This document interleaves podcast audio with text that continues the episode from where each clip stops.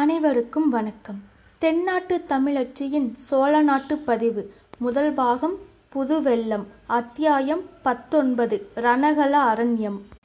பழந்தமிழ்நாட்டில் போர்க்களத்தில் உயிர் துறந்த மகாவீரர்களின் ஞாபகமாக ஞாபகமாக வீரக்கல் நட்டு கோயில் எடுப்பது மரபு வெறும் கல் மட்டும் இருந்தால் நாட்டியிருந்தால் நடுக்கட்கோயில் என்று வழங்குவார்கள் அத்துடன் ஏதேனும் ஒரு தெய்வத்தின் சிலையையும் ஸ்தாபித்து ஆலயமாக எழுப்பியிருந்தால் அது பள்ளிப்படை என்று வழங்கப்படும்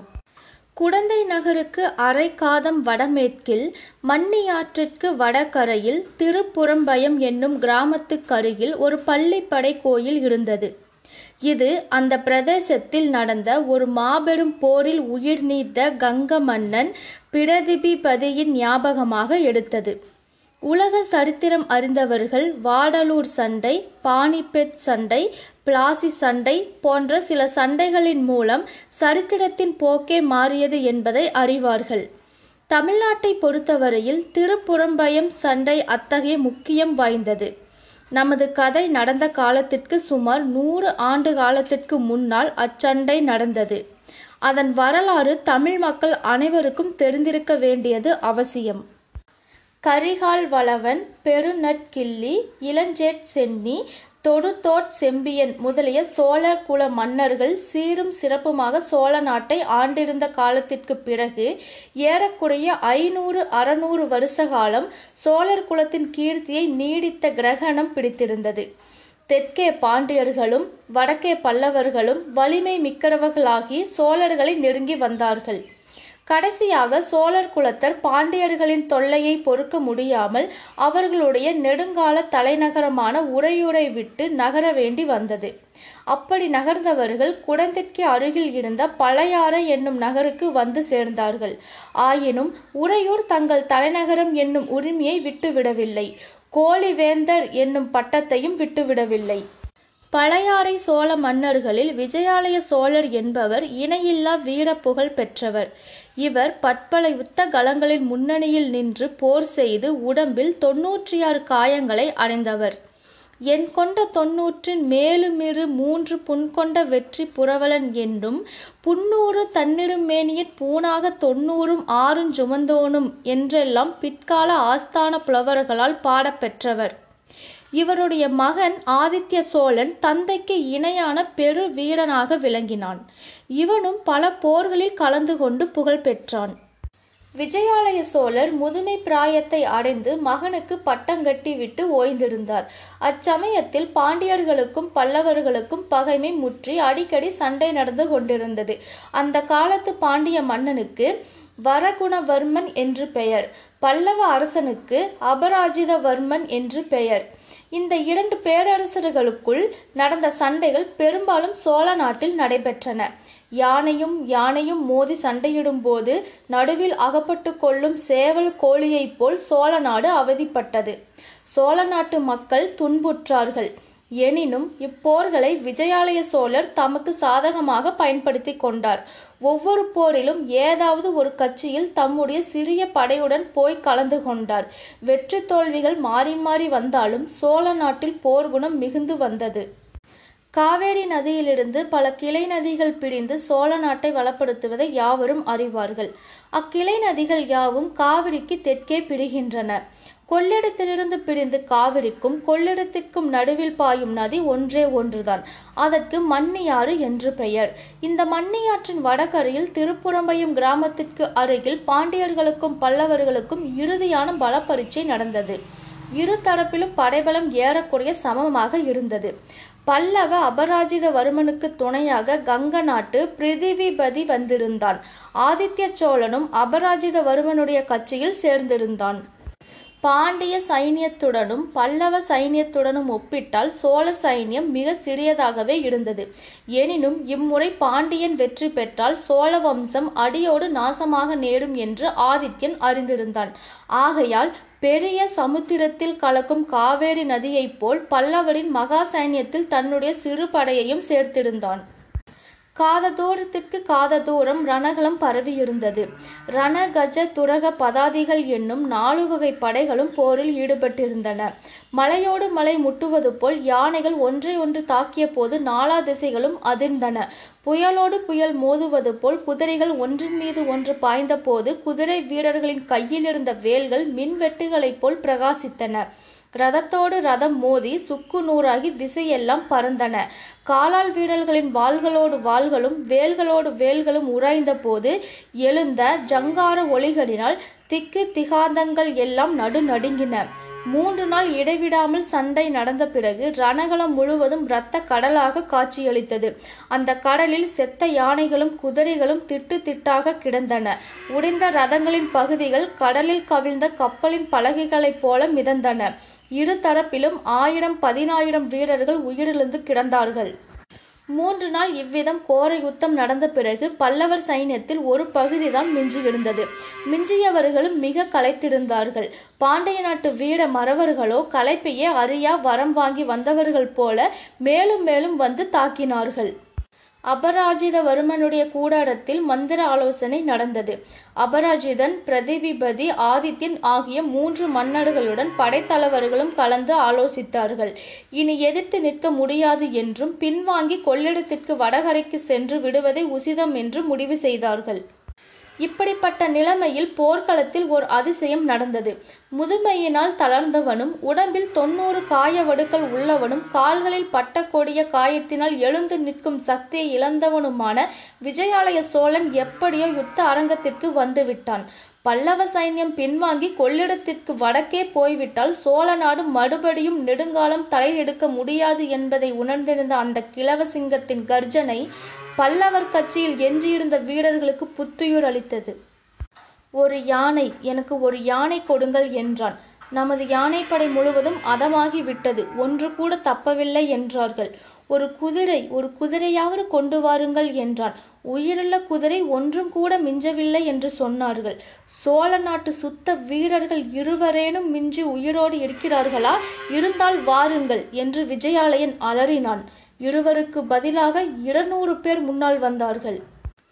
இரண்டு பேர் தோளில் வலியும் நெஞ்சில் உரமும் உள்ள இரண்டு பேர் என்னை தோல் கொடுத்து தூக்கிக் கொள்ளுங்கள் மற்றவர்கள் இரண்டு இரண்டு பேராக பின்னால் வந்து கொண்டிருங்கள் என்னை சுமக்கும் இருவர் விழுந்தால் பின்னால் வரும் இருவர் என்னை தூக்கிக் கொள்ளுங்கள் என்றான் அந்த வீராதி வீரன் அப்படியே இரண்டு பீமசேனர்கள் முன்னால் வந்து விஜயாலயனை தோளில் தூக்கி கொண்டார்கள் போங்கள் போர் முனைக்கு போங்கள் என்று கர்ஜித்தான் போர்க்களத்தில் ஓரிடத்தில் இன்னமும் சண்டை நடந்து கொண்டிருந்தது தெற்கத்தி மறவர்கள் கீழை நாட்டாரை தாக்கி பின்வாங்க செய்து கொண்டே வந்தார்கள் இருவருடைய தோள்களில் அமர்ந்த விஜயாலயன் அந்த போர் முனைக்கு போனான் இரண்டு கைகளிலும் இரண்டு நீண்ட வாள்களை வைத்துக்கொண்டு திருமாலின் சக்கராதுயுதத்தைப் போல் சுழற்றி கொண்டு எதிர்களிடையே புகுந்தான் அவனை தடுக்க யாராலும் முடியவில்லை அவன் புகுந்து சென்ற வழியெல்லாம் இருபுறமும் பகைவர்களின் உடல்கள் குவிந்து கொண்டே இருந்தன ஆம் இந்த அதிசயத்தை பார்ப்பதற்காக பின்வாங்கிய வீரர்கள் பலரும் முன்னால் வந்தார்கள் விஜயாளனுடைய அமாஷிய வீரத்தைக் கண்டு முதலில் சிறிது திகைத்து நின்றார்கள் பிறகு ஒருவரைக்கொருவர் உற்சாகப்படுத்திக் கொண்டு தாங்களும் போர் முனையில் புகுந்தார்கள் அவ்வளவுதான் தேவி ஜலலட்சுமியின் கருணா கடாசம் இந்த பக்கம் திரும்பிவிட்டது பல்லவர் படைத்தலைவர்கள் பின்வாங்கி கொள்ளிடத்திற்கு வடகரை போகும் யோசனையை கைவிட்டார்கள் மூன்று வேந்தர்களும் தமக்குரிய மூல பல வீரர்கள் புடைசூழ போர் முனையில் புகுந்தார்கள் சிறிது நேரத்திற்கெல்லாம் பாண்டிய வீரர்கள் பின்வாங்க தொடங்கினார்கள் கங்க மன்னன் பிரதிவிபதி அன்றைய போரில் செயற்கடும் செயல்கள் பல புரிந்த பிறகு தன் புகழ் உடம்பை அப்போர்க்களத்தில் நிலைநாட்டிவிட்டு வீர சொர்க்கம் சென்றான் அத்தகைய வீரனுடைய ஞாபகார்த்தமாக அப்போர்க்களத்தில் வீரக்கள் நாட்டினார்கள் பிறகு பள்ளிப்படை கோயிலும் எடுத்தார்கள் அத்தகைய கொடூரமான பயங்கர யுத்தம் நடந்த ரணகளம் சில காலம் புல் பூண்டுகள் முளையாமல் கிடந்தது அந்த பக்கம் மக்கள் போவதே இல்லை சிறிது காலத்திற்கு பிறகு அங்கே காடு மண்ட ஆரம்பித்தது பள்ளிப்படை கோவிலை சுற்றி காடு அடர்ந்தது புதர்களில் நரிகள் குடிபுகுந்தன இருண்ட மரக்கிளைகளில் ஆந்தைகளும் கோட்டான்களும் வாசம் செய்தன நாளடைவில் அப்பள்ளிப்படை கோயிலுக்கு யாரும் போவதை நிறுத்தி கொண்டார்கள் எனவே கோயிலும் நாளுக்கு நாள் தகர்ந்து போய் வந்தது நமது கதை நடக்கும் காலத்தில் பாலடைந்து கிடந்தது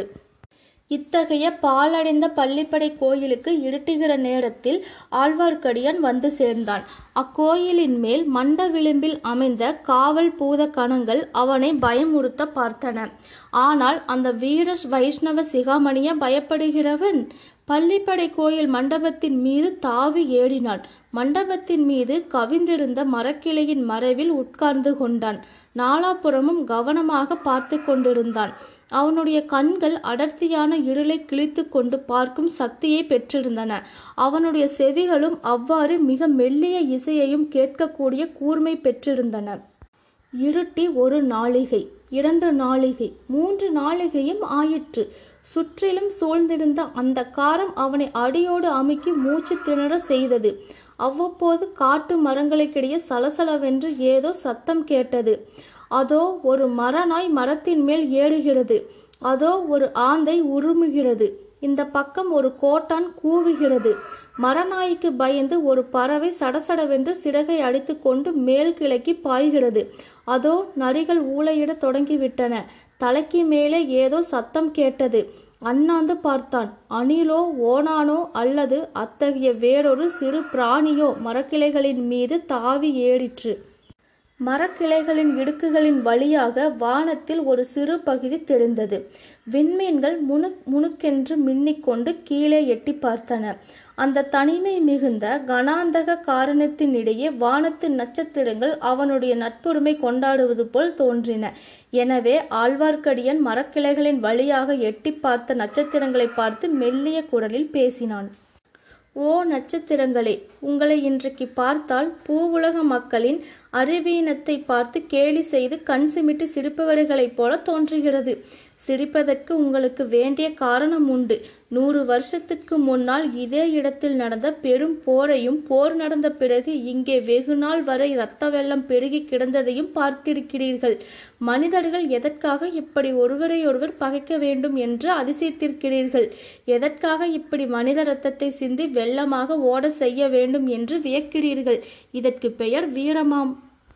ஒரு மனிதன் இறந்து நூறு வருஷம் ஆகியும் அவனிடம் பகைமை பாராட்டுகிறார்கள்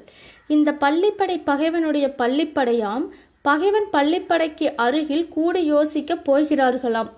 செத்துப்போனவர்களின் பெயரால் உயிரோடு இருப்பவர்களை இம்சிப்பதற்கு வானத்து விண்மீன்களே நீங்கள் ஏன் சிரிக்க மாட்டீர்கள் நன்றாக சிரியுங்கள் கடவுளே இங்கு வந்தது வீண்தானா இன்றிரவெல்லாம் இப்படியே கழியப் போகிறதா எதிர்பார்த்த ஆட்கள் இங்கே வரப்போவதில்லையா என் காதில் விழுந்தது தவறா நான் சரியாக கவனிக்கவில்லையா அல்லது அந்த மச்சகஸ்த சமிக்கையாளர்கள் தங்கள் யோசனையை மாற்றிக்கொண்டு வேறிடத்திற்கு போய்விட்டார்களா என்ன ஏமாற்றம் இன்றைக்கு மட்டும் நான் ஏமாந்து போனால் என்னை நான் ஒரு நாளும் மன்னித்து கொள்ள முடியாது ஆ அதோ சிறிய வெளிச்சம் தெரிகிறது அது என்ன வெளிச்சம் மறைகிறது மறுபடி தெரிகிறது சந்தேகமில்லை யாரோ சுழுந்து கொளுத்தி பிடித்துக்கொண்டு யாரோ ஒருவன் வருகிறான் இல்லை இரண்டு பேர் வருகிறார்கள் காத்திருந்தது வீண் போகவில்லை வந்தவர்கள் இருவரும் பள்ளிப்படையை தாண்டி கொண்டு சிறிது அப்பால் போனார்கள் அடர்ந்த காட்டுக்கு மத்தியில் சிறிது இடைவெளி இருந்த இடத்தில் நின்றார்கள் ஒருவன் உட்கார்ந்து கொண்டான் கையில் சுழுந்து வைத்திருந்தவன் சுற்றுமுற்றும் பார்த்து கொண்டிருந்தான் யாருடைய வரவையோ அவன் எதிர்பார்த்தான் என்பதில் சந்தேகமில்லை சற்று நேரத்திற்கெல்லாம் இன்னும் இரண்டு பேர் வந்தார்கள் அவர்கள் இதற்கு முன் இந்த இடத்திற்கு வந்தவர்களாக இருக்க வேண்டும் இல்லாவிட்டால் இந்த இருளில் அடர்ந்த காட்டில் வழி கண்டுபிடித்து கொண்டு வர முடியுமா முதலில் வந்தவர்களும் பின்னால் வந்தவர்களும் ஏதோ பேசிக்கொண்டார்கள் ஆனால் ஆழ்வார்க்கடியான் காதில் அது ஒன்றும் விழவில்லை அடடா இத்தனை கஷ்டப்பட்டு வந்து பிரயோஜனம் ஒன்றும் இராது போலிருக்கிறதே ஆட்களின் அடையாளம் கூட தெரியாது போலிருக்கிறதே பிறகு இன்னும் இரண்டு பேர் வந்தார்கள் முன்னால் வந்தவர்களும் கடைசியில் வந்தவர்களும் ஒருவரைக்கொருவர் பேசிக்கொண்டார்கள் கடைசியாக வந்தவர்களில் ஒருவன் கையில் ஒரு பை கொண்டு வந்திருந்தான் அதை அவன் அவிழ்த்து அதனுள் இருந்தவற்றை கொட்டினான் சுளுந்து வெளிச்சத்தில் தங்க நாணயங்கள் பளபளவென்று ஒளிர்ந்தன கொட்டிய மனிதன் பைத்தியம் பிடித்தவனைப் போல் சிரித்து நண்பர்களே சோழ நாட்டு பொக்கிஷத்தை கொண்டே சோழ ராஜ்யத்திற்கு உலை வைக்கப் போகிறோம் இது பெரிய வேடிக்கை அல்லவா என்று சொல்லிவிட்டு மறுபடியும் கலகலவென்று சிரித்தான் ரவிதாசரே இடைச்சல் போட வேண்டாம் கொஞ்சம் மெதுவாக பேசலாம் என்றான் ஒருவன் ஆஹா இங்கு இப்படி பேசினால் என்ன நரிகளும் மரநாய்களும் கூகைகளும் கோட்டான்களுக்குத்தான் நம் பேச்சை கேட்கும் நல்ல வேலையாக அவை யாரிடமும் போய் சொல்லாது என்றான் ரவிதாசன் இருந்தாலும் கொஞ்சம் மெதுவாக பேசுவதே நல்லது அல்லவா பிறகு அவர்கள் மெல்ல பேசத் தொடங்கினார்கள் ஆழ்வார்க்கடியானுக்கு அவர்களுடைய பேச்சை கேட்டறியாமல் மண்டபத்தின் பேரில் உட்கார்ந்திருப்பது வீண் என்று தோன்றியது மண்டபத்திலிருந்து இறங்கி கூட்டம் நடக்கும் இடத்திற்கு அருகில் நின்று ஒட்டு கேட்டு தீர வேண்டும் அதனால் விளையும் அபாத்தையும் சமாளித்து கொள்ள வேண்டும் இவ்விதம் எண்ணி ஆழ்வார்க்கடியன் மண்டபத்திலிருந்து இறங்க முயன்றபோது மரக்கிளைகளில் அவன் உடம்பு உராய்ந்திருந்தால் சலசலப்பு சத்தம் உண்டாயிற்று பேசிக்கொண்டிருந்த மனிதர்களில் இருவர் சட்டென்று குதித்து எழுந்து யார் அங்கே என்று கர்ச்சித்தார்கள் ஆழ்வார்க்கடியானுடைய இதய துடிப்பு சிறிது நேரம் நின்று போயிற்று அவர்களிடம் அகப்பட்டு கொள்ளாமல் தப்பி ஓடுவதை தவிர வேறு வழி இல்லை ஓடினாலும் காற்றில் சலசலப்பு சத்தம் கேட்கத்தானே செய்யும் அவர்கள் வந்து தன்னை பிடித்து விடலாம் அல்லவா அச்சமயத்தில் கோட்டான் ஒன்று சப்பட்டையை விரித்து உயர்த்தி அடித்து கொண்டிருந்ததன் ஊம் ஊம் என்று உருமியது இத்துடன் அத்தியாயம் பத்தொன்பது ரணகல அரண்யம் முற்றிற்று நன்றி